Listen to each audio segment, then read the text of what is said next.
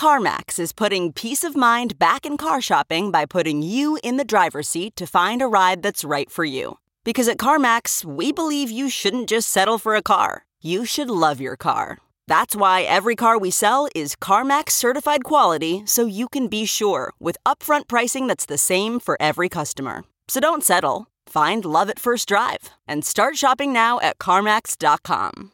CarMax, the way car buying should be. Okay, picture this. It's Friday afternoon when a thought hits you. I can spend another weekend doing the same old whatever, or I can hop into my all new Hyundai Santa Fe and hit the road. With available HTRAC, all wheel drive, and three row seating, my whole family can head deep into the wild. Conquer the weekend in the all new Hyundai Santa Fe. Visit HyundaiUSA.com or call 562 for more details. Hyundai, there's joy in every journey. Yeah, g'day, Dingo.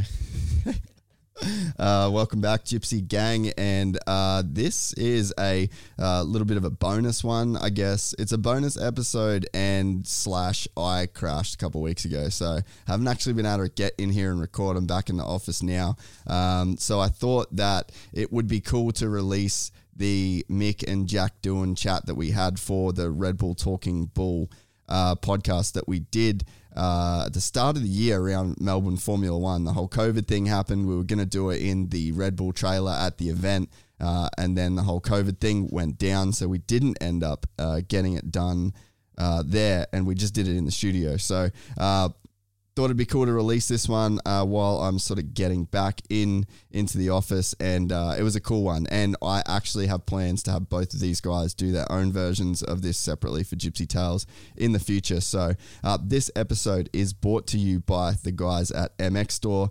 Uh, everybody. I feel like everybody has seen this whole mid 2K build that is happening uh, our sponsors have been crucial in helping make this happen. Uh, it's a lot of content, but it's been a lot of fun. Uh, MX Store have been basically our go to uh, when it comes to getting things ready for these old bikes to ride. Uh, new videos dropping on our YouTube channel tomorrow, actually, that is us riding them for the first time. So, uh, mxstore.com.au, that's where we've been going to get everything for the bikes. and I just got to give a special shout out to um, Gav at Serco, um, at Maxxis and Motorex as well, uh, and then the guys at Rival Ink. So everyone's kind of coming together, and we've got some really cool stuff in the works uh, for these bikes and for these builds, and then for the people that are doing the builds along with us.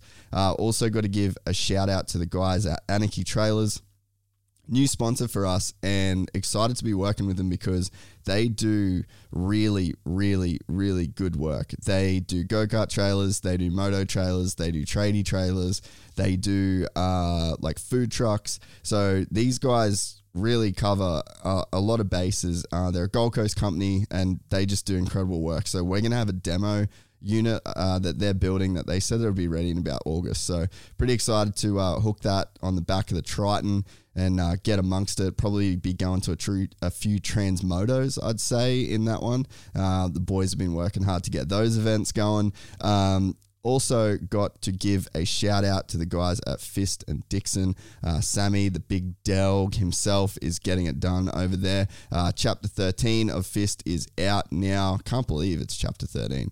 Uh, but yeah, it looks amazing. I'm pretty sure they sold out of their online stuff. Uh, but you will be able to get that from Fist retailers. So you're going to have to go through the retail outlet to make that happen. Uh, but if you want to go and buy any of the stuff that they do have on their website, you can use the promo code FUCKJASE to get 20% off at fisthandwear.com. Uh, you can use the code RAMPTHEIF if you spell thief with the E and the I backwards, because uh, Sammy's pretty backwards. Uh, and that code will give you 15% off at dixxonquality.com.au. Uh, you can uh, few more promo codes actually. You can use the promo code Gypsy Tales at rivalinkdesignco.com. And that's going to give you 15% off as well. Uh, you can buy our merch online at gypsy-tales.com. that supports us a ton. And I just wanted to give a shout out to Blake uh, from Red Bull here in Australia, the boys at Red Bull in the UK for making this happen, uh, as well as my brother that had a pretty big role to play in um, making this whole Red Bull Talking Bull podcast happen. So thank you, everybody. And I really hope you enjoy this bonus little episode with Mick and Jack Doohan. And they come and get Gypsy. Gang and they come and get gypsy. Gang. I met a gypsy. Gypsy gang. I met a gypsy. All right, so for the, uh, I guess, corona infected uh, Talking Bull podcast, we, uh, we were doing this setup in, in Melbourne uh, in our trailer, uh, but that got cancelled, obviously. Um, so we thought we'd get Mick Doohan and Jack Doohan into uh, into the studio today to, to round up this episode of Talking Bull. Uh, gentlemen, how's it going? Yeah, it's quiet. You know, there's uh, a lot of disruption happening out there, but um, you know, everyone's got to sort of adhere to the uh, regulations and keeping everyone safe and the distancing uh, spaces you got to provide each other here. So, you know, let's get through it and hopefully we come out the other side and we can get on with life again. Yeah, no, that's it. So, Jack, a bit of uh, bit of sim racing time for you. Well, I guess like you've pretty much got like the perfect quarantine compound, right? You can do the go karts, you can do the the simulator stuff. Are you just is this fine for you to go into this quarantine situation? Um, obviously, it's not like ideal because we'd want to be racing over in Europe. But um, yeah, I've probably got it better than most um, with the, the kart track, the karts, um, a, a simulator, which helps with all the iRacing and the different programs. So yeah, no, obviously it it enables me to be able to do more on that side of things um, and hopefully come out better. So, is it kind of uh, is it kind of cool to be in this situation where like you're getting uh, I guess like interviewed with your dad. Like obviously your dad's accomplished so much, and then you're on that same trajectory. Like, is it kind of cool to um, to be in that situation where we're sort of we can talk a little bit about mixed racing, and then we're talking about your racing as well.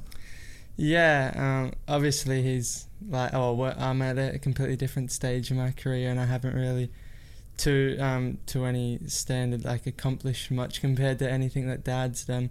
Um, so hopefully, um, I'm on that same track and I can work towards that. Um, but yeah, I've never really been in, in this situation. Yeah, no, I mean it must be it must be even a proud moment for you in a way to where it's like because where Jack and what he's doing is like a standalone thing, you know, like he's in, in four wheels and, and he is on that trajectory. Um, I'm sure it's a lot different to the way that you had to come up with your racing, um, but nevertheless, I mean, you know, walking his own path. No, absolutely. I think it's good as well that he's doing his own thing.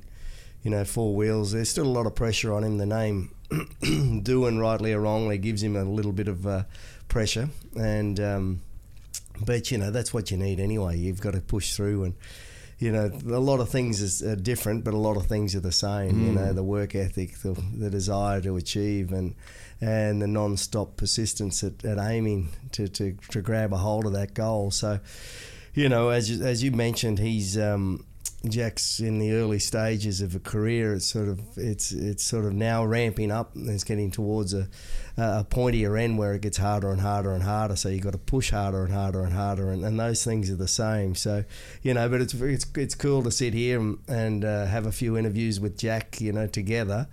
And um, you know, you know, I feel he's got the talent, of course, because I'm his father. But he's also got to work hard to to to beat the other guys who have talent as well. So, yeah, what's it what's it like to?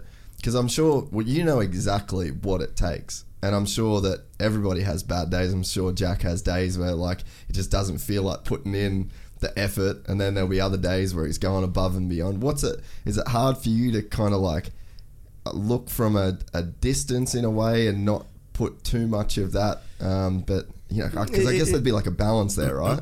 no, absolutely. But I mean, the balance, uh, I think for me anyway, was a desire always to want to just better myself. So it never felt like a hard day, you Yeah. know, even if it was a, you didn't feel right, you just get on and do it, you know. And unlike anything, like coming to work, some days you don't feel like Yeah. coming to work. Once you're here, it's actually not too bad. Yeah. You know, so it's just getting over that initial hump. But you need to just keep pushing yourself because you don't know what the other guys are doing. So if you've Mm. mentally prepared yourself and physically prepared yourself and and then um, you know practically prepared yourself, being in a car or whatever you can do, sim, you know, then all you can do is do the best you can, and I, and you know, you never know what the other guys are doing, so you just got to do it better. Yeah, that's it. Well, it's, it's been cool. Like we've been we've been around Jack for a while now, uh, just in the I guess a professional and a friend sense, and it's been cool even over the last couple of years for me to see like how much that you have progressed in it.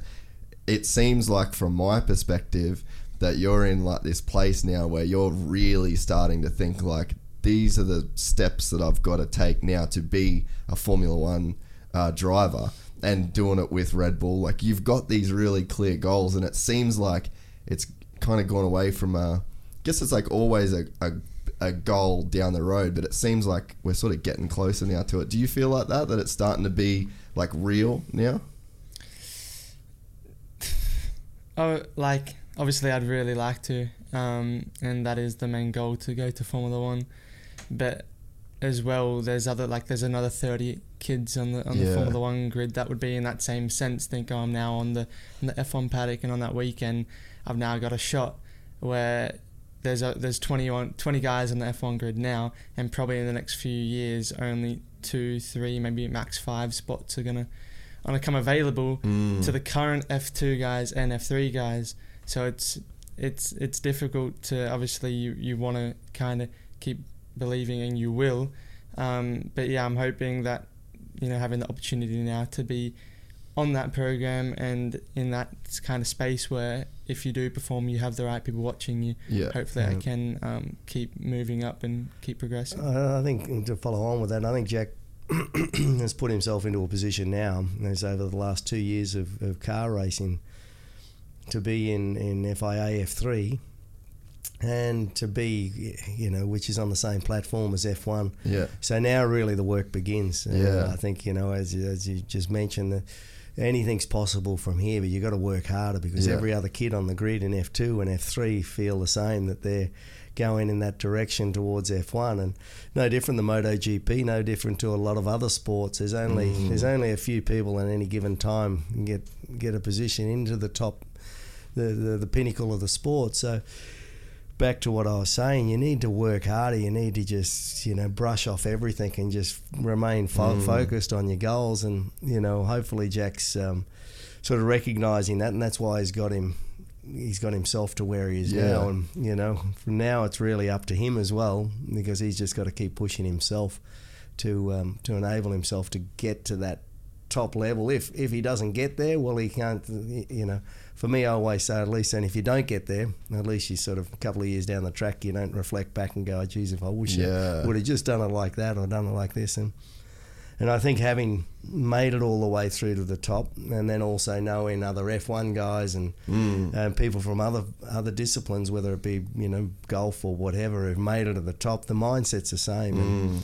And I think that's you know Jack certainly got that, but you know because he's only young, it's certainly you know he's still evolving how how much he puts into play. Yeah. Do you remember the? Do you remember like what it, the experience was like for you at Jack's age? Well, at Jack's age, I was I wasn't even racing. I was in between dirt bike racing and, and road racing. You know, it was a whole different era back then. You know, Yeah. You know, nowadays, um, nowadays everyone's into this. You, you need to be in a car at 15. You need to be on a bike at 15. You know, like I mean, in racing at a high level. Yeah. So, um, you know, I think I was the youngest in MotoGP. What 500 it was called then, and I was 22. You know, going on 23. So Yeah, you right. know, That's so different now. Yeah, now you're a veteran if you're 22. That's right. So you know, so equally, you know, there's still guys. You know, Hamilton's no uh, no spring chicken any longer, but you know, so and but but those guys were young when they were coming in, and they were about 20 years old. I think what Mm. Raikkonen was maybe 19, something like that. So. You know they've moved the goalposts a little bit for these guys trying to get to F1 at 18 now, but but still it's a it's a young man's sport as far as you've got to be in it straight away. So, but to answer your question, I guess in a in a different fashion, not being seventeen, but at a different age group, I should say. Yeah. But you know, once once I could see that there's a potential to to to realize a dream, then I just never stopped working towards it. You know, so no matter what it took, I was just. Uh, I was just onto it. You know, rightly or wrongly, I probably brushed a few things and people aside, but I mean, Kind of takes that though, right? It's got to. You've got to. You got to put everything in. it's a funny thing when you look at like the ego that it takes to be the best in the world at something. It's like there's seven billion people on the planet, and you're like, nah, I'm gonna be the best. Like there's a bit of ego that I has to go a, into I that, think right? there's a different ego. I think you know if you think you're good, you're generally not. I think believing you're good, something different. You Yeah. know, so there's like a know, balance there, though, there- right? there Because- is, you yeah. know, like there's a lot of people who, who think they're good and you know they've done nothing. You know, there's um, whereas everybody, you know, 99% of the people I've met in, in all walks of life, whether it be business, yeah, you know, sport, uh, music, or whatever. The good guys really are just down to earth people, Yeah. they believe in what they do. Yeah. You know, whereas the other guys, you know, they, they you know they've had a little bit of success, and that's where they sit because you know, Mm. you know how good I am? And there's a difference between believing and wanting people to know how good you are. You know. Is there? Do you see the way that your dad does stuff in like? So now, obviously retired from the MotoGP stuff, but still charging pretty hard on the the business front. Do you kind of look at his mindset even? Because I guess you would have been pretty young when he was in that racing mode. So is like that the example now? Like you see the way that he charges hard with the business stuff, and you kind of look to that work ethic. Yeah. Um, unfortunately, like I wasn't alive when Dad was still racing. Um, I I would have loved to have been, but yeah, in everyday life and the business side of things, um, yeah, the worth ethic, as you can see, like from when he wakes up to when he goes to sleep, is Yeah. um, insane, really. Um, so I could only imagine what it would have been like when on the bike. So yeah, being able to reflect to that, um, and to know what to put into, to how much he got out of it. So that's I think what has got to be done and to be able to go like above and beyond. Yeah, because it's a similar mentality, right? Like even a mentality that you've got in business. Is it the same as that when you were racing? Well, it's the same thing, you know. You've you've got goals you want to want to achieve, and the only way you achieve them is by working hard towards them, and uh, and you know trying to put the right team in place as well, but also researching as much as you can, and that's the same with with cars, bikes, or whatever. You know the all the research. How can I do this better? You know the the practice more you do, the same thing you learn by your mistakes. So everything the the platform's the same essentially, but. Um, but equally, when you when you uh, when you enjoy something, it doesn't feel like work, you know. So you know, Jack says I'm up. It doesn't matter what time of the day or night, or whether it's Monday or Sunday. It doesn't really. It's just you know you just get on with it, and I actually enjoy it. If I'm doing nothing, you know, right at the moment we're talking about this COVID nineteen. You know, I've never had such long weeks. I can't remember how long. It's just because you know I'm not on the move and Yeah. and things are you know everything is a bit slow and it's a different mindset so you know the weeks has felt like a month you know and uh, it was only a weekend before last wasn't it that we're in melbourne so yeah. you know normally we'd be on the road and then i'd be working on the road and uh, and so on and so forth so it's uh, it's uh, just something I enjoy, and I think that was the same with, with when I was competing. It was just it never felt like work, you know. I always looked at it the other side that if I did have to work and not do what I'm uh, what I'm what I'm capable of doing and what I enjoy doing, then that might be a different story. So you know, and, Yeah. and as I've always said, and I said back then, you know that the little bit extra. There's so many people with different with a with a x amount of talent, you know, and you know the guys who get to that top level have all got similar amounts of talents. The guys who put in that little bit extra effort Yeah. are the guys who make it to the top. And you know, for me, putting in that little bit of extra effort, you know, was easier than finishing second. Yeah, you know? right. So you know, to sit back and go, okay, I'll finish second or third. Well, that's uh, you know, a lot of people that's a good result. For me, well, you've lost. You know, so there's Yeah. only there's only winning really. That's the only thing that really makes you feel good, unless you've had a terrible result somewhere and you fought your way through back through, and that's as all you could get to, Yeah. second, third, or fourth or whatever. Then you feel good, but but a lot of people are sort of happy with with just doing enough, you know. But the guys, whether it be a Lewis Hamilton or you know in any discipline, the guys who make the difference are the guys who do that little bit extra, and the little bit extra is always a little bit more difficult to do, but the rewards are so much larger. Yeah, because it's like when you get to such a high level, it's like I guess in like life becomes like chasing a tenth on a track because a tenth is really hard to get at the elite level, but it's like the, the guy that can find that tenth. That's the difference between being fifth and then winning a world championship. But it's like to find that one percent, it takes so much more work than maybe the the whole ninety nine percent before it. That's right. You know, so you know it's easy to get to a certain level, and, and a little, you know, a little bit harder to get to the next level. But as I say, then at point, you know, becomes the point of the spear essentially, or the or the pyramid. excuse me, and then. Um, you know, as you get as you get higher, people just fall off. They just feel the workload's too hard, mm. or they're content with where they're sitting. You know, but then to make that little bit extra, and you know, how many world championships ha- have we had, and how many world champions have we had? Yeah. you know, and how many drivers have we had? So, and you know, from what I can see from the likes of the Lewises and and knowing, you know, we're quite close with Michael Schumacher in the past and and other F1 guys and, and other drivers around the place and, and, and riders as well. You know, they've all got that same mentality. The guys to make the top, you know, there's not much different than the guys who are who are, you know, had the odd second and the odd third and and so on and so forth. It's just a mindset to keep pushing. And uh, you know, at the end of the day, you feel a lot happier going home winning. Yeah. and and a lot of people also have that mindset. You know, win win on uh, you you won on Sunday, and let's party for a week. Yeah. You know, whereas the good guys go, okay, okay, that's great, and you feel and you get, um, you know, you got uh, you're happy for everyone, including yourself. But now the work begins on the next race. You know, so it just never stops. But you know that that's what keeps pushing you as well, and and you know at the end of the year you can sort of sit back and go, well, that was worth it. You know, it's, but it's hard. It's hard, and you you got to dig deep every year Yeah. to try and find that within yourself to keep pushing yourself. I think it. I don't know how many people. I don't know like how public knowledge it is. Like how hard you work to this day in business. But uh, it's like it's obviously just like a life ethos that you've just.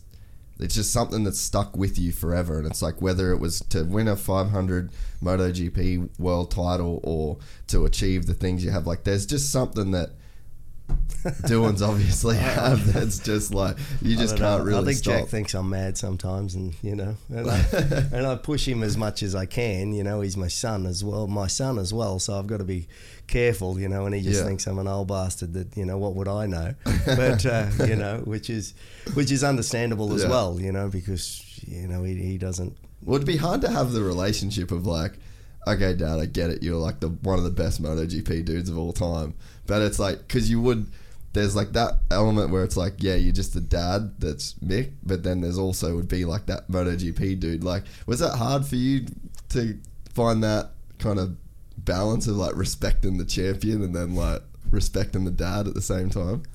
From a young, like I think when I was really young, I didn't really know too much about it, and for me, it was just you know, he was just dad. talking shit at you. And you're like, There was a lot of bikes around, and um, and I think well, from whenever I can remember, I was really into bikes, and that's all I really wanted to do. And I think it was only from really when I got into school and I started to get a little bit older that I don't think it was too late in life, but Yeah. I really understood. Um, and then I really find out who, who dad is because it's not like he was really trying to enforce it or, Yeah. um, or push anything really upon me or, or who he was to like kind of imply any pressure or anything. Um, so yeah, it's kind of always just been my, my regular dad. Obviously, um, I've got him as a as a huge idol, and someone that I know I can always take advice and um, and learn off.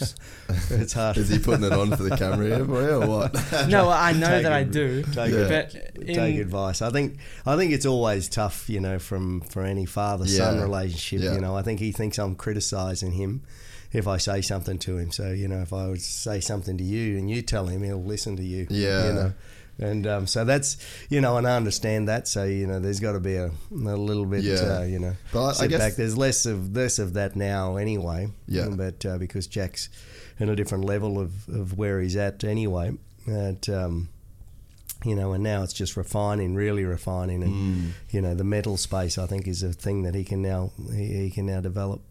Yeah, well, because you, you said before, like, how important it is to have a team around you. And it's like, I'm sure if it was just you and Jack working together, it's like there would be those kind of like blockages because there's a the father figure thing, then there's the mentor aspect of it. So I mean, like having that team around where it's like messages can get relayed and it doesn't have to always directly kind of. So I guess there there is ways around that by having like a good circle of people, right? Yeah, absolutely. And I, I think you know having a good core team of people around you who are all positive and all all wanting wanting the same result. I think that's the main thing. You Yeah. Know, um, and uh, and I think sometimes that gets lost as well. But you know, everyone is is uh, on the same page. Everyone's wanting the same results. Yeah. And um, and I think Jack's getting better at that as well, organising who's on side and who's not on side, Yeah. forgetting.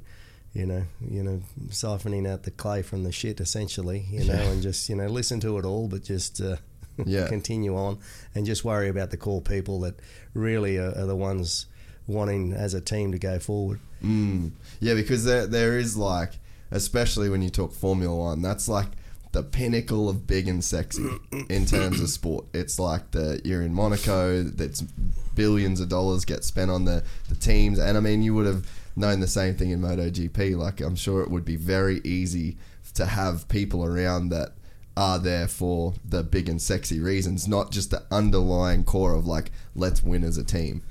Look, I think that's you know inevitable with any an- anything, especially at a high level.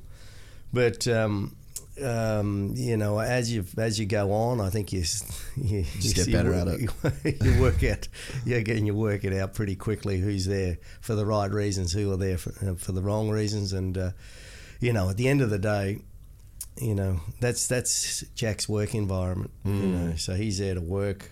Will work. You know, it's, It's a, it's not a bad it's it's, not a bad yeah. it's not a bad office, but but you know he's there to do a job and he's there to, to win. And you know if he's there, if he's focused on other things and whatever, he's not going to be doing getting the results. So you know after that event, then no problem. So you've got to work out pretty pretty quickly where to place people and how, how to organise the weekends and, and, Yeah. the, and the week leading up to it. And uh, as you say, there's a lot of people trying to hang off the coattails of of a bunch of people, whether it be Jack or whether it be people within the team. But you've just mm. got to stay, remain focused, and, and work on what you're trying to achieve. And I think that's going back to earlier. And that's how you sort of, you know, there's some people that you probably you need to remain focused on what you're there to do. Mm. And you know, it's not not so much of an ego thing, but it's just this is what I do. This Yeah. is my office. This is when I'm going to work. When you know you're at work, you're not entertaining a bunch of people. Mm-hmm. You soon won't you won't have a job. You know. Yeah. So it's, it's, it's no different in, in sport. You know, you've got to work out what's the right path and what's the wrong path, and and it's fairly clear, but a lot of people sort of get a bit blurred mm. because you know, is it?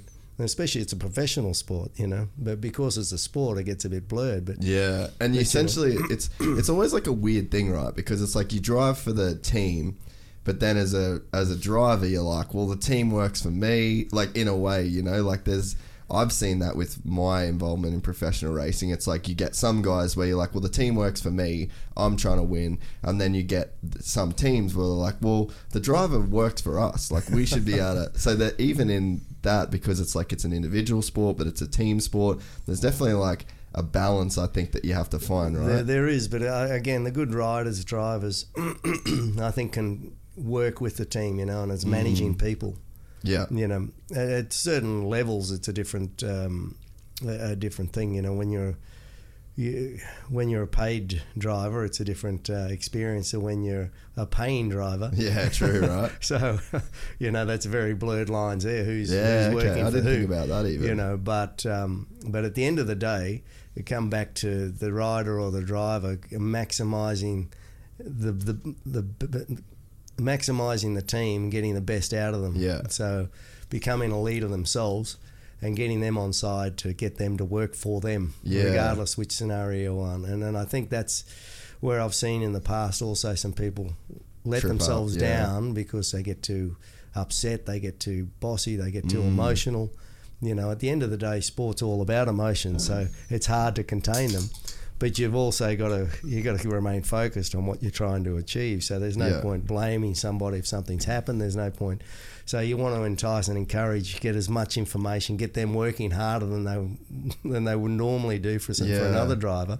And I think that's what you you know the likes of a Valentino Rossi, the likes of a uh, you know, a, a Hamilton or you know Vettel and these guys, a Schumacher, the same thing. They Yeah. they'd encourage, you know, and even to a point, David Coulthard was one of the best at it as well. Mm. You know, and um, you know, keep the good core, po- co- solid people around you, which you know will get the best out of out of you as well because they'll encourage you to do Yeah. better, but but also get the car going better, the bike going better, but work longer than they would if there's some prick. You know, Yeah.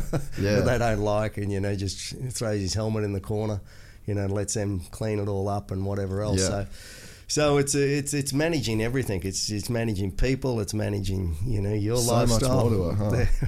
and that's the difference what it takes to get to the top versus Yeah. you know just being a just being somebody who's driving the car. You know, because as I say, to get to a level, that's that's. well, Wouldn't say quite easy, but to get to a level is, In is terms of like relatively just driving a car good. to, to get to be fast, to take it to another level where you're going to sort of Yeah. conquer the world. It takes a whole different set of skills. Are you feeling like you're starting to think about this stuff a little bit more um, over these last couple of years? Because like even for us hanging out, like you, you're I can tell you're like more focused than when you were when you were like 13, which is obvious, you know, like you'd think that, but it's like.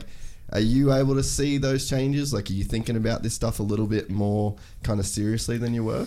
I think since I uh, since I went to Europe um, and then when in the karting and kind of in the main scene and then you, that was the first time really I was working with a team and not racing here in Australia um, out of our van with um, you know dad and mechanic and so on. So I think that's when dad then started doing force and, and things started to come about of really trying to get the team to work uh, Mm. to not just work for you but you know like he's costing a hat full of money. Too.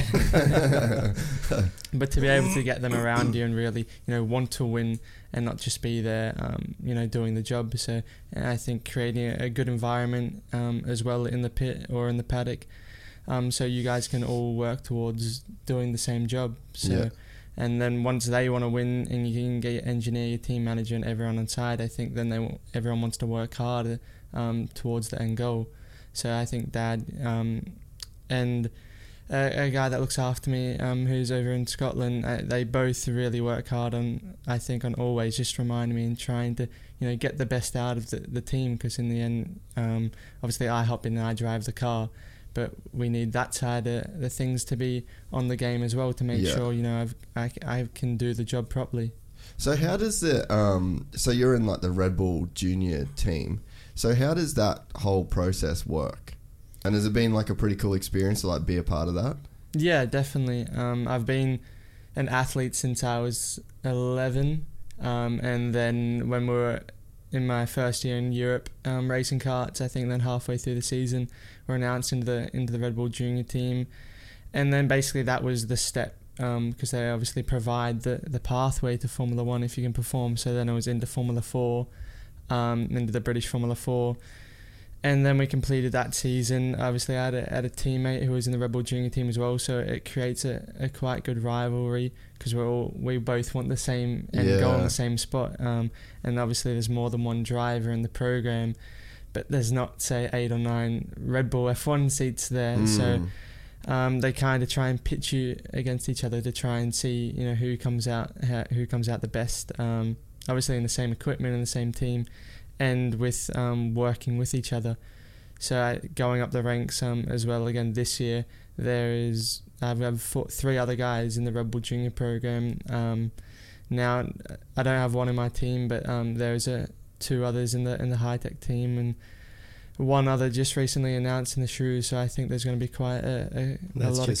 F3. Yeah, in, In the the F3, um, grid this year, so it's quite a lot of Red Bull juniors there, and obviously we are going to be wanting to progress into F2, um, but it, we've all got to you know be the best Red Bull junior team driver out there, and that's what we all want. So I think aside from all our other competitors, we all want to be the best Mm. Red Bull driver as well, um, like in any other academy. Um, but I think this is the first time where there's been you know quite a, nu- a number, a numerous amount of Red Bull drivers on the same grid. Yeah. And What's it? What's your? I guess like your take on um, how that can help a, a kid. being in an environment like that in terms of like I guess there would be the exposure to uh, a program that actually has a Formula One team and then forcing competition with people like it, what are the kind of benefits that you saw with that program Look, um, the junior team I think is, is good. It gives it, it gives the drivers a bunch of tools. You know, the simulator, um, dealing with the media, um, and and again a bit of pressure.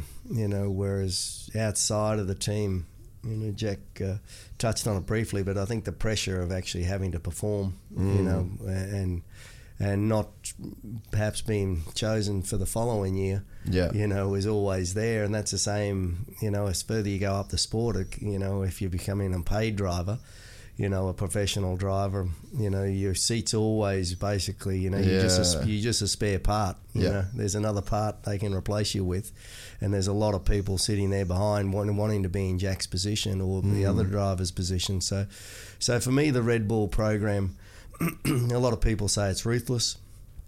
It may be, but again, but it so may- Formula One you in know, general. and again, so it, it makes the guys, you know, when the going gets tough, the tough get going, mm. basically, and, and really this just highlights that a little bit, puts them under a bit of pressure, makes them have to perform, but equally, as Jack mentioned, he, he wants to beat his teammate, and that's going to mm. be the same. If he does get to Formula One. He's going to want to beat his teammate, and you know, there is a bit of rivalry in between all the Red Bull guys, so you know, so that's a good thing. So, but you know, the rest of it, it does enable them to just also see a clearer path, I guess. You know, you know, there are there's a one a Red Bull team, and then then the, the Toro Rosso or whatever that's called now, the Alpha Tour. Alpha, Alpha Toro. Toro, yeah.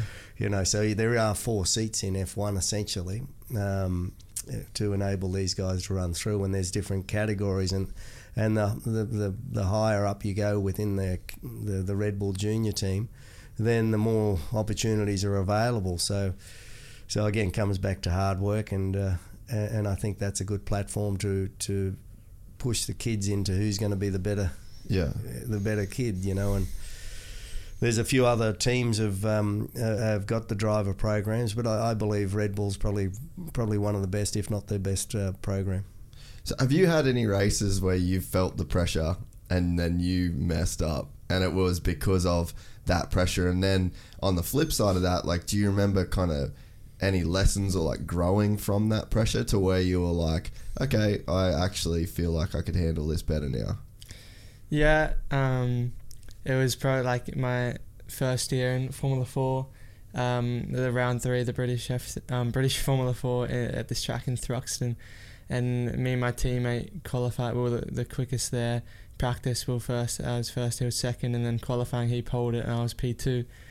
And then off the start, we both got a good launch, um, and literally it's a quick first um, turn one, turn two, flat out and it follows to right, left into a right. So then after the first right, I tried to go to the out. There was a little bit of a space on the on the right side before going into the turn two, um, and it was a, a very marginal space.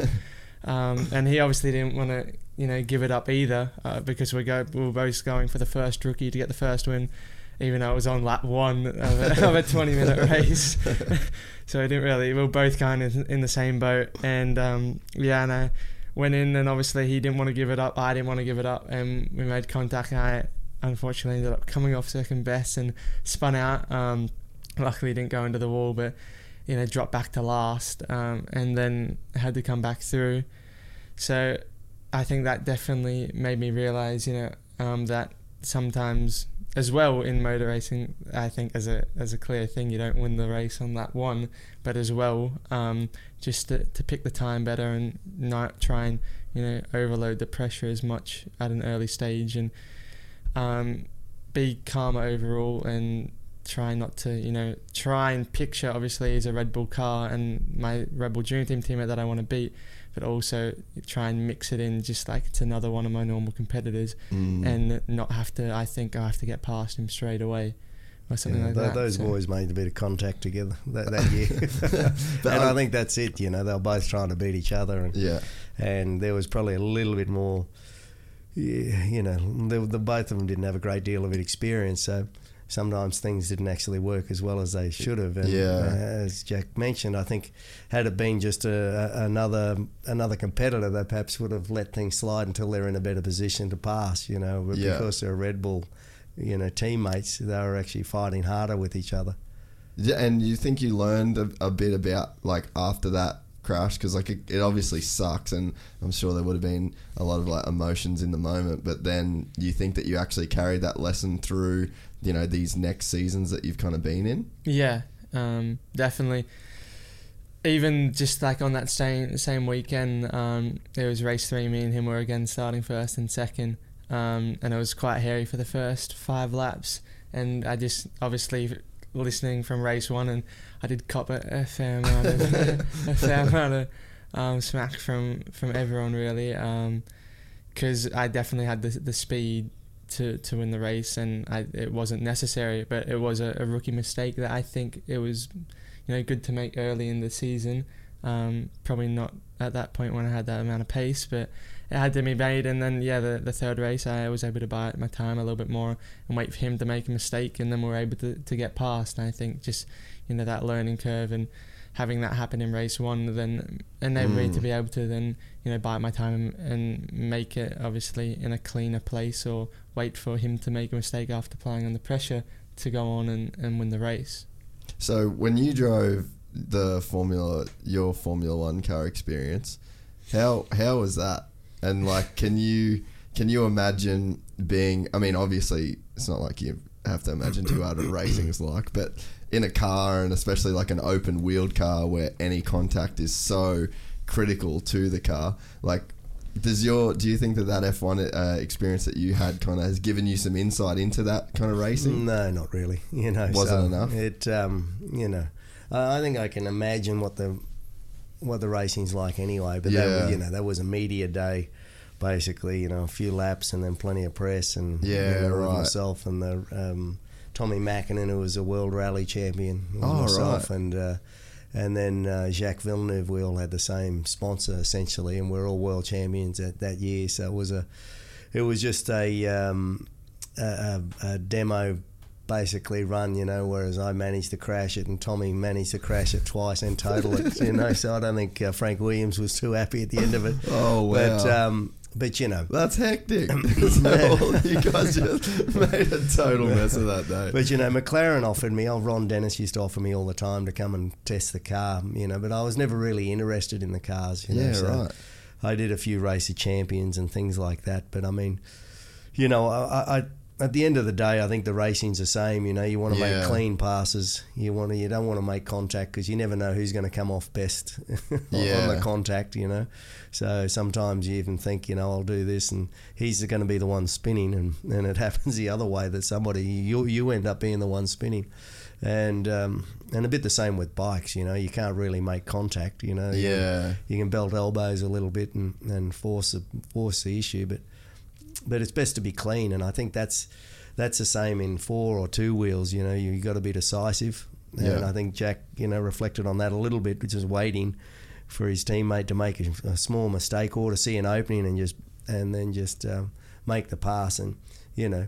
Touch wood, Jack's pretty good at, at making clean passes. You know, the one thing he does do well is is when he does pass, it's it's a it's a clear, decisive pass, and and whether bikes or cars, that's that's the main thing is just to Yeah. to, to get it done quickly and, and, and cleanly, and then less chance of uh, rubbing wheels. But as you say, if you uh, a full a four wheel car, an open wheel car.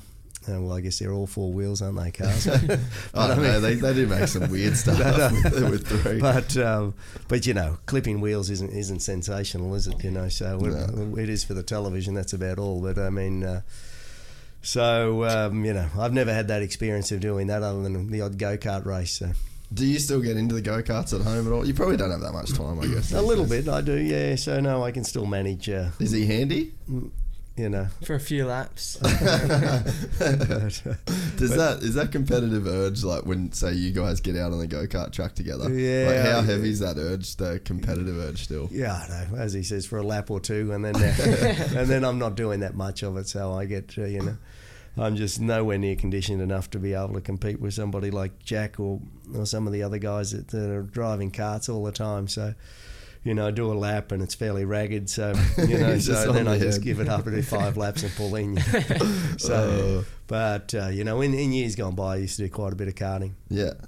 Yeah, that's something that there's something so fun about carts. Like I feel like I mean, I guess that's why they're just all over the world. Like you can go and rent one at basically any city. So there's definitely something super fun about that uh, experience of karting and karting with your mates as well. No, absolutely. No, they're good fun. And, uh, but, you know, the same as, as I say, if you start clipping wheels, it's uh, anything could happen, and the rollovers do. So, you know, thankfully now they got a little bit more protection around them than years ago. But, but uh, a lot of fun, and um, you know, and then they're quite high speed. Some of these ones, Yeah. especially the ones that these guys are now, you know, driving and testing and uh, testing themselves in. So it's quite good. What was um, the transition like going from carts to Formula Four and then to Formula Three? Like, is it is it hard to to make that jump, or is it something that you can kind of do pretty quickly? Like, it's all much of a muchness. No, yeah, the the carts to the to the Formula Four was completely Was different. that a big jump? um, from racing like in Europe in the carts, and there was a, a lot of grip, and um, obviously you don't have suspension, so just taking all that into factor, and then going to the F4 car, Yeah. um, you're, you're strapped in, and you can't like in the kart you can't obviously change your body weight, move forward, move back. Like in wet conditions, or to try and help the balance of the car, you're basically there, like sitting in, base strapped in, and you have to kind of obviously hope for the car that it's, that it's going to work the best. Um, yeah, right. But as well adapt adapt quickly. Um, so I think it, it did take a while. Probably it was six days, six to six to eight days before I really thought like felt that I like that I was driving the car. That actually is quite a long time, really. It's like six to eight days of like solid testing. You'd think that that would be enough time. Like I know from my experience, like if I get a new motorcycle, like a new dirt bike, I'm pretty much good on that thing in like a day or two. Like that, that seems like it's a pretty heavy transition. It's a different different uh, discipline though too. Mm. The go kart to a car, you know, where you've got weight transfer. You know, I'd never considered that. you know different braking application as well. You know, the the rear and front bias and Yeah. you know so you know if you're going from a motocross bike to a different motocross bike well it's still Similar, it's the same thing you Yeah. know the um, whereas a dirt bike if you were to go you know um, even from a street bike to a moto gp bike you Mm. know it's uh, you know or go back years ago whereas a I think a production bike 250cc bike was heavier than the Grand Prix 500 I raced two Mm. years later but you know you've got four times the amount of horsepower and less feel you know that So- sounds terrible. so uh, so yeah it takes you a bit of time to get rid of it and and I'd imagine that's something similar to what Jack's saying You've got a go-kart which you know pretty much you know you're just driving it from the seat of your pants now you've got some Mm. the thing's moving it's got suspension it's got weight transfer it's got yeah. so to really get an understanding, rather than just go out and spin every every second every Yeah. second lap, you know, is a is a different thing. But I think, uh, and that's the same transition that I think most kids have, is that, um, and, and that's and that's why a lot of them seem to do the odd car day here and car day there to feel that weight Yeah. the weight uh, transfer and and just a bit of an understanding what the cars are doing. So you can you can tell a guy who's gone straight from cars carts into a an F4 and the guys who have done a little bit of Yeah. car driving, especially also the way they use the clutch because they've never used a clutch before, you know, Yeah. Yeah.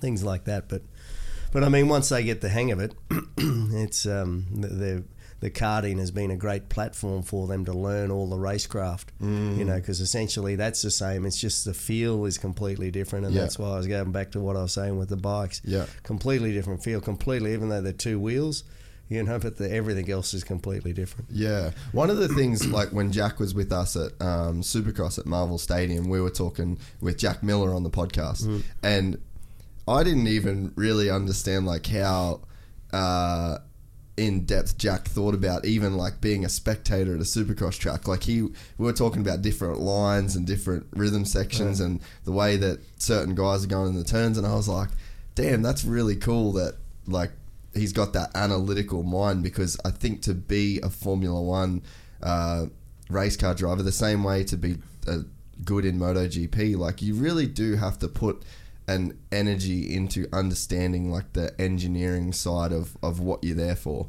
as well as be that raw speed kind of rider or driver, right? Yeah, well, if you can make life easier for yourself, you know, Yeah. then why wouldn't you? And I think that's, you know, I think the good guys, you can see it even if you just go to the, your local, you're talking about your local go kart track, you know, or the indoor one, you know, you see guys and what are they doing, you know? Yeah. Whereas you, so I think that's exactly what you're saying. So you, you, you know, you want you can't understand why a guy's doing uh, that line versus that line, but Yeah. when you're out there, it's just you know you'll try a few different things, but you just uh, you come up with the best. Uh, the best and easiest what path forward for you and the car, and Yeah. and uh, to to enable you to do it time and time again. But but you got to have that. Other otherwise, you'd still be at that rental uh, Yeah. car, yeah, car you'd still be at the one down the road. Are you are you like into that process of learning about about the cars and more like the engineering side of things? Um, yeah, I think it's definitely good to, to look into to what Is you're it fun driving. for you though?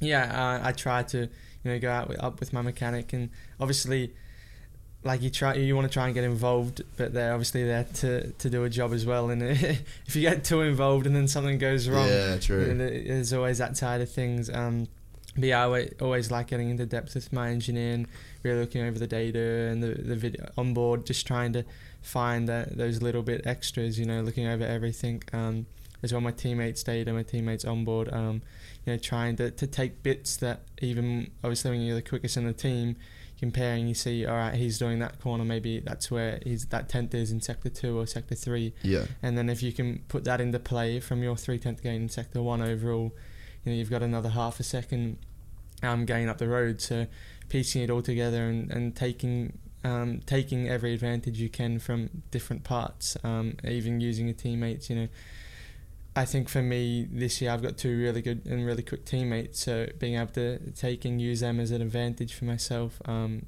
to go quicker, and obviously they're going to be doing the same thing.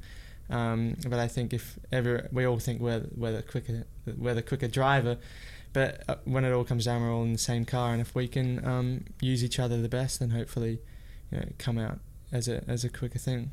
So when with uh, obviously this season's kind of bit, got a bit of weirdness surrounding it with everything that's going on. But what's your like ideal vision for like going forward in terms of like changing to an F two car and then the potential of an F one? Like how does it sort of play out from here in terms of like a best case scenario, or is there a best case scenario, or so how does it work?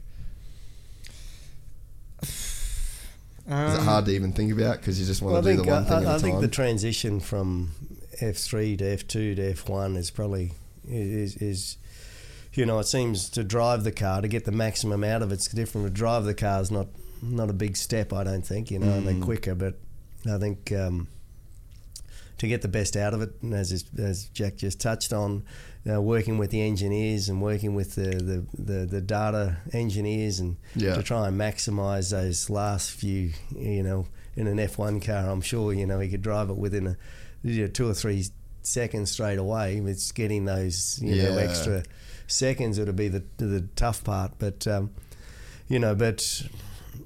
I I think from here to there is just about being a dominant player. Yeah. And I think uh, and that's that's where it comes back down to work ethic and hard work, and to be better than the other guys, and not just be better, but to Yeah. to dominate. And I think if you dominate, then the, it's going to be fast tracked even even Yeah. uh, even to a to a higher degree, higher degree than it is um, going now. But you know, because it's, if you look, if you just become one of the drivers sitting there getting, you know, your mid packs and the, It's you know, not- the, not the very visible. podium, yeah, you know, whereas if you're winning or, you know, on the podium every weekend and, and getting good results, and then, you know, it's hard for people not to notice you. And, Hmm. and, and that's what, that's what all the teams are after is somebody who can consistently be up the front or thereabouts, or and especially if you're dominating, then away you go. And and I think you know with uh, with Max Verstappen, that was from an early age. That's why he went straight from F3 straight to F1. Yeah. And he didn't do any F2. Uh, um, Bottas didn't do F2. He went F3 to an F1 test driver straight to F1. So uh, so the, the the path is there. You know, as Jack said, there's not many uh, there's not many seats available. But again, if if if Jack or another driver is dominating, I think the the, the doors open fairly quickly because they you know most teams want to Mm. Yeah. grab that They want that good golden- talent, golden know. goose. And uh, there's only one way that the guy's got that good is because he's uh, he's driven. Number one, he's got the talent, but driven to want to be better than everybody else. So it's a, it's all pretty serious when it comes to like in terms of making it a career. But how much fun has it been to be in that F three car?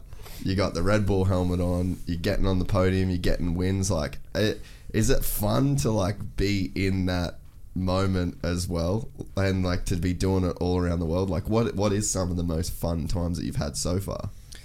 Yeah, it's it's definitely a lot of fun. Obviously, when you're performing and doing well, um, then you've obviously got your bad weekends um, where it all goes wrong. Um, but the good thing is, you know, hopefully those things happen at the start of a championship, and you got a back-to-back weekend, and you're able to redeem yourself. But I think you know when you're at the front and you're, you're constantly there, and you get yourself into a good rhythm.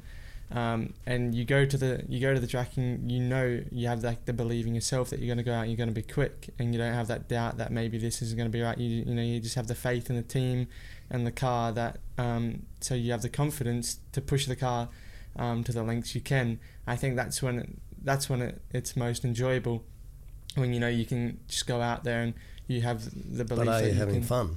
yeah of course I think that's the main thing. Yeah, I get like I could imagine when you've got a car that's like so set up and you can just hook in. Like that's like on a for us on a motocross bike. I'm like perfect dirt. I feel good. I'm not tired, and then yeah, you can just like go super fast because like essentially that's what we all got drawn to, right? Yeah, um, I think like when obviously in the FIF three now, um, compared to like a qualifying run to a race run, there's like five six seconds different. So you do a, qualifying run and you slightly mess it up or something, and all you want to do is like get straight back. I just want to put new tires back on and go straight back out there because you want to have the chance to you know you know what you've done wrong. Now you're just really hyped up basically to go out there and you know set a quick lap time without you know, going out there and thinking, crap, I need to break 10 meters later, I need to carry, you know, 10 kph more minimum speed, because then it basically goes even worse. But you just really want to the enjoyment of, of having it on rails and, Yeah. and feeling it and, you know, driving it to its complete capability. And it's, yeah, and you come across line, you set that quick lap time, and it's basically the, so like you're inside your home, you're just going off basically. Yeah, that's pretty cool. Yeah, like, and I think that's such like a relatable feeling for, I guess anyone that like races, whether it's just like a low, like a stock bike at a track meet or a motocross bike or a go kart. I guess that's like one of the the things that we're all drawn to, right? Yeah, well, you know, I think uh, I think when it all goes right, the feeling's good, isn't it? You know, you feel like you're one with the bike, a motocross bike, Yeah. the road bike, you know, uh, race car or whatever. So that's what it's all all fun about. And then the environment's not too bad either. That uh, he's been running around in the last couple of years. Yeah. So um, you know, I think he's been having a little bit of fun along the way. Yeah. We've been having fun. Anytime we hang out, it's fun. No, yeah, um, I think going to some really cool places um, like Suzuka, that's probably been my favorite. Um, In Japan, yeah, so that was that was awesome. Got to experience like a couple days in Tokyo, um, and then catch the bullet train, and then it's like a domestic train then into Suzuka, um, and yeah, just the whole environment, everything. It was a it was an awesome weekend.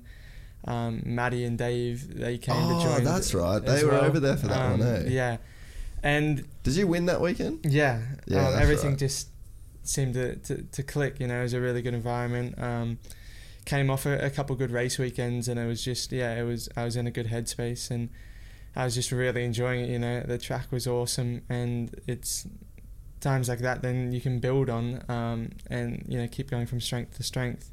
And yeah, that was an awesome weekend. Um, Spa, Hockenheim, these great F1 circuits that um, you know I had the privilege to drive on as well last year, as well in an, an awesome car. Last year's July F3 car, just so much downforce and on a track like that, being able to use it to its complete capability was awesome. But then obviously there's you have your really bad weekends where like on a street circuit in Pau, um, it just yeah didn't click and I came off a couple of times and obviously you come off in a street circuit you're in the barrier. Um, But then, like it was a back-to-back weekend in Hockenheim, I was able to go to Hockenheim and then quickest in practice, P2 in qualifying, P2 in the race, and it's from a space of four days. Everything has basically been turned Yeah. around. Luckily, so it's it's crazy how quickly you can go from being completely you know nothing in the wall, and then a good weekend, and all of a sudden you know the, the tables have turned. and Yeah. you're back on. But then it's maintaining that as well, because as quickly as it's been turned around, it can go the the other way in a in a click of the fingers as well. Is it important for you as a dad that Jack does enjoy the process and like enjoy the experience of like what he's getting to do, like traveling the world at such a young age and being exposed to so much like crazy shit that most kids don't get to, exposed to. No. But is important for you? Like, was there maybe times in your career where you didn't enjoy it as much as you should have? Or I guess what's your thoughts around that whole Well, sentiment? I, I think you know. To, uh, firstly, I think um, you know. There's in, in life in general, you don't enjoy everything all the time anyway, no matter what you're mm. doing. So you know, so there's always going to be those ebbs and flows of, of whichever way it's going to be. Some days are good, some days are bad. So they're no different in motorsport, but but also with Jack traveling the world for the past three years, you know, that's you know he's got a lot of world experience about that. Yeah. You know, so it's a big growing experience for him. So that's been good, but but it's also important that he enjoys what he does. You know, otherwise there's no future in it. You know, so he's got to enjoy, you know, driving, enjoy the training, enjoy the pushing himself, enjoy, you know, trying to better himself at every given point in time. But but you know, equally take a bit of time for yourself. But you know, I think the whole picture, you know, is is makes him has made him grow as a as a person. So especially the, you know, um, you know, when you're just living here on the Gold Coast, going to school, uh, you know, from nine till three, and you know, you don't really get a lot of world ex- No. worldly experience. Yeah. So, Jack's Jack's um, been exposed to a lot of that, dealing with a whole bunch of different individuals, trying to get his point across, trying for them, trying to get their point across, trying to manage them, trying to manipulate them or whatever. Yeah. So I think that's been a good good thing for him. But at the end of the day, if he's not enjoying it, then you know there's no point going ahead. But but for me, like with any, if you were working, I'm sure you come in here Oh, and have days days. you don't want to do it. Yeah, yeah. you know, but on the bigger picture, it's the whole thing's pretty damn good. So, Yeah. and I think that's what you got to take away. There's going to be days where it's not going to be good. There's going to be other days where it's fantastic. But you know, if the if the good days outweigh the bad days, then you're not in a bad space. for sure. So w- with uh, we'll, we'll s- close it up with uh, maybe one of your favourite stories from the Australian GP because this was my first um, Oz GP and I was there for two days. I didn't get to see a Formula One car hit hit the road at all. Uh, do you have any? You weren't there uh, for the two seater running around in the morning. Nah, I was there, but I was working. but what do you have some like really fun memories and favourite memories? Because you were close with Schumacher, or are close with Schumacher. But I mean, at, at Formula One events, it's just you know to show up and watch or whatever. So, but you know the amount of motorsport events I've been to over True. the years, you know, from from Indy 500s to um, to um, I haven't been to a NASCAR, have I? I don't, I don't know, but you know V8 supercars to you know all different formats of world motocross ch- races to supercross to Yeah, so I've got so many different stories. So I think that's another podcast. completely. but uh, but you know, generally because I enjoy motorsport, I enjoy every every facet of it. You know, whether it's hanging out in the, the pits, watching, you know, what people are doing, as you say, Jack, analysing different things. You know, at, at the circuit, the same type of thing. So. You know, and then there's some off-track activities, which is again probably another podcast as well. But I mean, but there's so many different uh, there's so many good times I've had being involved with motorsport as long as I've been involved that um, you know uh, to highlight one particular story I think I need to be led down that story yeah, yeah. Put on the spot. Um, Jack, uh, I guess final final thoughts from you, mate. What's what's uh, what's going to be going on for these next couple of years for you? hopefully the situation gets better, um, the COVID nineteen, and we can get back racing as quick as possible. And yeah, hopefully the the F three calendar goes ahead, um, and we can, if it's shortened or not, um, and we can you know get the season started and hopefully have a, a good year, um, be performing, you know, up on the podium most weekends, just trying to, to get out there and be performing, if not winning. So that would be a, a definitely um, what we want to do this year. And yeah, keep progressing, um, keep going up, and until really, you know, it's it's clearly not not possible. But hopefully, that is a, a last resort. Um, yeah, I'd just like to to get the opportunity, and to, obviously you need to do that. You need to be performing, and hopefully to get to Formula One, because it's it's why we're here. It's what we're it's what we're doing. You know, otherwise, you know, what's the point if if that's not going to be the end goal? Um, then I don't think you know if you're not going to put the effort, not going to put the time in, then it's obviously a, a lot of waste of money for for Dad. Um, his time in Europe, you know, traveling all over the world for me as well with mixing and work. So it's a huge family commitment. Um, and for everyone, for the team, you know, working, they all they all want to be winning as well. So in the end, it, it comes down to me and just wanting to, to extract the best out out of myself. Um, obviously, I, I think I have the speed and, and the talent to do it but that's just one side of it. Um, you know, obviously, then there's a whole other ball game that comes into into things. So I think if I can connect all the dots together um, and be the best, you know, me that I can be when I'm out on track and off the track, then hopefully, yeah, we can get to that end goal, um, whether in the in the next year or two. Well, mate, I've um, I've enjoyed uh, the small part of watching what you've done over the last few years already, and uh, yeah, I can definitely see the the work that you put in, and uh, it's been cool, been really cool to watch, and it's been really cool to have uh, two generations of Doohans in the studio. Uh, so I really appreciate your time for uh, coming on to the uh, Red Bull Talking Bull podcast, and maybe the next time Jack's on, it'll be because he's in one of those two Red Bull seats, or. Uh, in the in the Formula One class, so appreciate No, the time, be, that'd be nice. Yeah, Thanks, mate. can't wait for that. Cheers, boys.